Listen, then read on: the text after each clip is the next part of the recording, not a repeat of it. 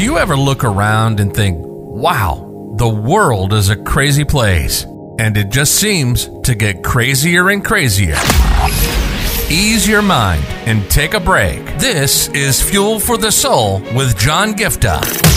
We're a hub for inspirational Christian sermons, practical keys for Christian living, and Christian discussions and interviews. You'll be inspired to live the life that you were created for. Your host is a top ranking podcaster, best selling author, world record holder, aerospace engineer, life coach, evangelist, and founder of John Giftah International.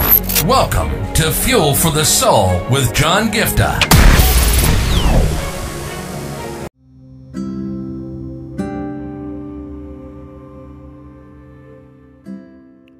Hey, I just want to start off by sharing a very familiar scripture with you, and I want to take this forward.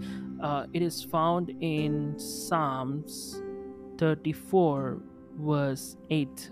This is what it says Oh, taste and see that the Lord is good. Oh, taste and see that the Lord is good.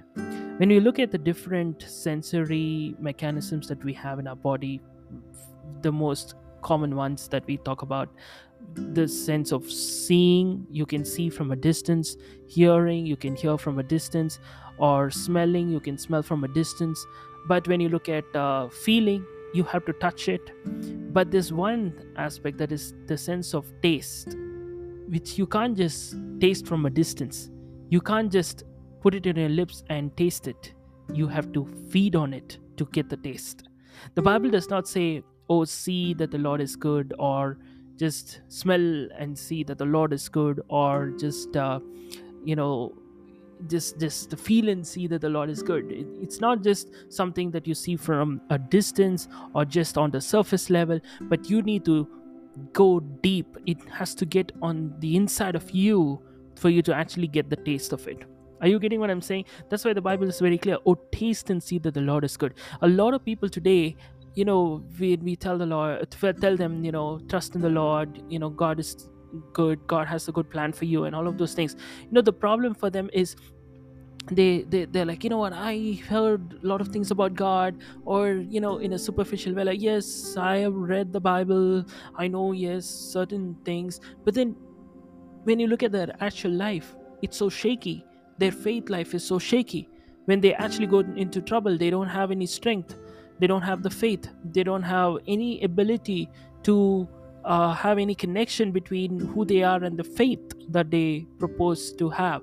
So when you look at that there's a big question mark because they they they're just smelling god from a distance. They're just seeing god from a distance. Maybe in the lives of somebody else maybe a testimony that inspired them or maybe a message that they listened to or maybe they just went through some content on social media or maybe uh, it could be even the fact that they, they're just taking it surface level like you know you know a sense of feeling you know uh, they just read the bible for getting their daily checklist done or maybe just prayed by closing their eyes but not really meant it. Are you getting what i'm saying? See today i want to ask you to introspect. When you consider your walk with the lord is it something that you're tasted god? Is he really something is it something that has gone on the inside of you really done done an inside out work in you? I want you to think about it. I want you to introspect this because this is something so powerful guys. This is so needed because today a lot of people are just getting to know about God from a distance. But today I want you to get to know God for yourself. I know some of you may say, John, we're doing that. Maybe you're doing that well and good. But this is just a reminder. This is something I need to do this on a very regular basis because a lot of people I know, they're Christians. They're involved in the things of God. They attend church, but they're still not connected with God. They know about God, but they still do not know God.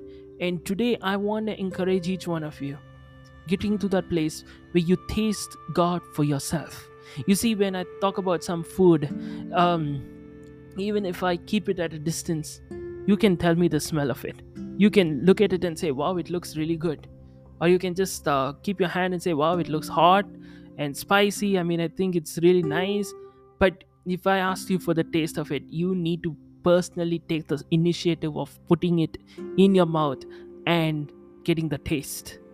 You know, I can't, nobody else can force you to do that. Only you can do that. Only you can open your mouth, and only you can taste and see that the food is good. In the same way, nobody else can force you to like God. Nobody else can force you to get to know God. Only you can do that. Today, I pray every single person in this place will get to that place where they're committed to say, Yes, God, I want to taste you more. I want to taste you more. I want to experience and uh, get to the place where I munch and chew and, you know, uh, get every aspect of your awesome taste in my life. And I will say for sure that He is good. Amen. God bless you.